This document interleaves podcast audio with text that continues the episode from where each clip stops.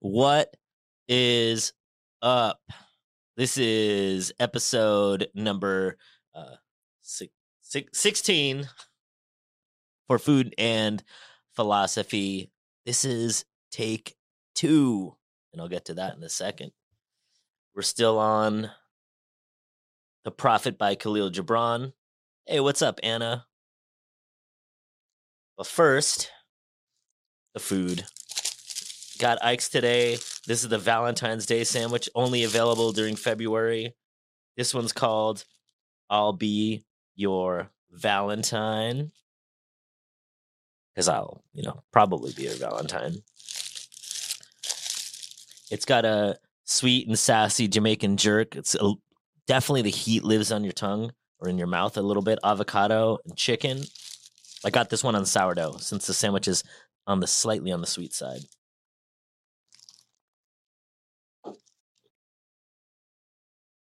This is in my personal top 10 of sandwiches. I'm going to eat this one or the vegetarian one every time I go to Ike's during the month of February. In fact, I literally had this sandwich for dinner last night. If you watch me on my social feeds, you would have saw that. Follow me everywhere at Ike Shehadeh on every single thing. All right, one more bite. I love you too, Emma. All right. So, reason why I said this is episode 16, take two, is because I already filmed this episode. I already filmed this episode and a couple other episodes already. I love you too, Anna. However, the messages that I gave, apparently only the universe and the people in this room, plus me and whoever watched it live when I filmed it last time, got to hear it. Because after a day of shooting, the files got corrupted and not every episode saved. So normally this would suck. In fact, it does still kind of suck. I got stuff to do. I was not going to be where my studio is today for a month. And so I had two choices to make. One, not have an episode drop every week and be like, F it, I'll come back and then we'll restart whenever the episodes ran out. Or two, do whatever it takes to make sure that I put out one episode a week. And so here the fact that I'm here right now and that you're even going to listen to this one on time as agreed with myself is because I took the latter. And sure, I could be doing other things and sure it like I wasn't going to be here. But what is it that you would like when stuff happens? Steven Pressfield in The War of Art talks about resistance when things get in your way, does it actually stop you or do you move through it? Do you do what it takes or do you let the excuses be a real reason to not do what you said? And another way to look at it too, besides that, because we can look at it from all, a whole bunch of perspectives. From one perspective, yes, this sucks and it's a bummer. I had some great freaking content. It was great. It was an amazing episode. Obviously, I mean, it was me, right? It was a great op- episode, and some some stuff came out of me that is probably never going to come out of me again. Like I don't even know how to replicate it. I was attempting to go back through my notes, to go back through what I was talking about and recreate this, but there's no way that I'm going to be able to recreate this. I have some notes, so those will likely be the same, but what's going to come out of me is going to be way different than what it was before. But changing the perspective and what benefit do I get out of doing this? Again, a second time. What benefit do I get out of the files, me doing some work and then having to come back and redoing my work? Because likely this has happened to you many times in your life. What benefits are there to that? One of the benefits is I get a redo. How often do we get a redo in our lives to do things differently? That's a benefit, and we'll see how the redo goes. Uh, another benefit is I get to talk about these same subjects. This is one of my this is my top three favorite books of all time. I get to spend an extra few hours on this book that I normally wouldn't. I get to go through these chapters again when I likely wouldn't get back to these chapters for another year or so, maybe six months. But I get to do them again now. I get to re-perspective myself, go back and re-perspectivize, or oh, I don't know, have a new perspective on something that I literally just formed opinions on again, just a few a, a few short um, days ago. There's lots of things I can keep going down in perspective.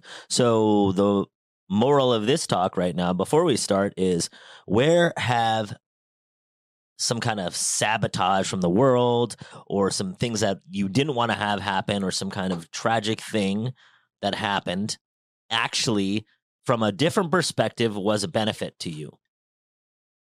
One way to get to that is just ask yourself what benefit did this have for me? And the answer is never none it's never there's no benefit there's always a benefit to everything no exceptions ever. oh, I just got canceled. All right. So back to the prophet. That's my uh, Twitter talk for today. And the weaver said, Speak to us of clothes. And he answered, Your clothes conceal much of your beauty, yet they hide not the unbeautiful. And though you seek in garments the freedom of privacy, you may find in them a harness and a chain. Would that you could meet the sun and the wind and more of your skin and less of your raiment? For the breath of life is in the sunlight, and the hand of life is in the wind. Some of you say, It is the north wind who has woven the clothes we wear. And I say, Aye, it was the north wind. But shame was his loom, and softening of the sinews was his thread. And when his work was done, he laughed in the forest. Forget not that modesty is for a shield against the eye of the unclean. And when the unclean shall be no more, what were modesty but a fetter and a fouling of the mind? And forget not that the earth delights to feel your bare feet, and the winds long to play with your hair. Speak to us of clothes. What's up, Corey? What's up, Taylor? I'm gonna take a bite. This sandwich is freaking so good. Like I know I say that probably for every egg sandwich, but this one is in my personal top 10.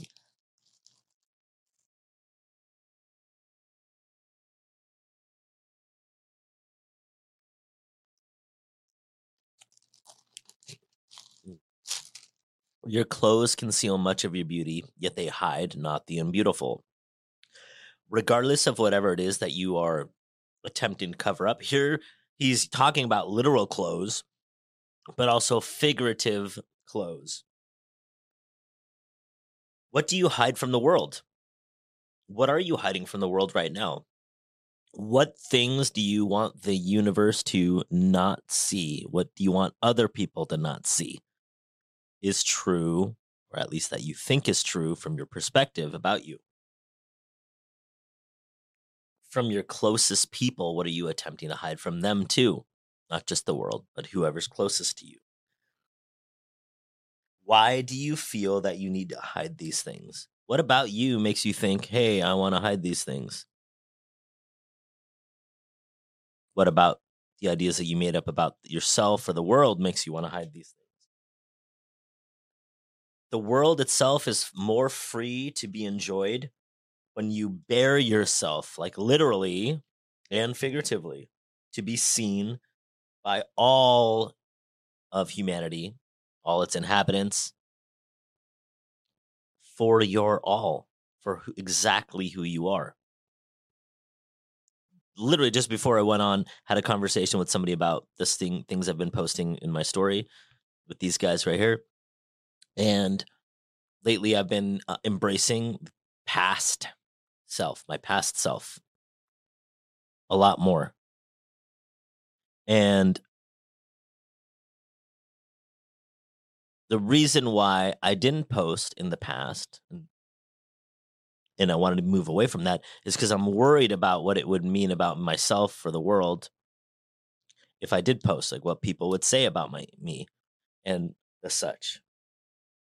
But the world doesn't want to see a curated version of yourself, which is basically what most social media is. It's us curated. It wants to see us unfeathered. It wants to see us bare. It wants to see us naked. So, why is it that you're not doing that? What are the reasons? The world and every single person in it, especially those that are closest to you, wants you to be as bare, again, as unfettered as you possibly can be. They want that from you. In fact, you likely will never get feedback to stop being authentic. Has anybody ever told you, hey, stop being authentic? Stop being exactly who you are. No, likely when you're getting feedback from other humans is because you're doing things that are out of alignment with yourself but you're pawning them as yourself. You're you're showing it as, hey, look, this is me. It's a mannequin or a mask of you. The world and the people closest to you wants you naked. Wants you to be exactly how you are and taken exactly how you are. In fact, how can you be taken for exactly who you are if you don't show that? The world wants you, not this mask or this costume that you're wearing. It wants you. Um, and one final thing about about this: imagine going out and wearing your costume, wearing your mask, whatever metaphor fits better for you, and then you're out there and you're being what you think other people want to be, or be what you think society wants to see.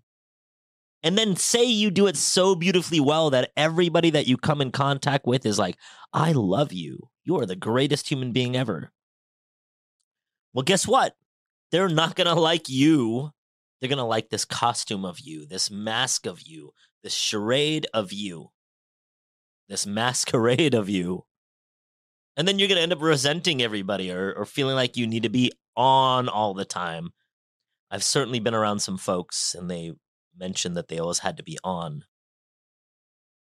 In fact, I was one of those people where I'd be at Ike's and I'd be like, oh, I got to be this Ike thing. And then I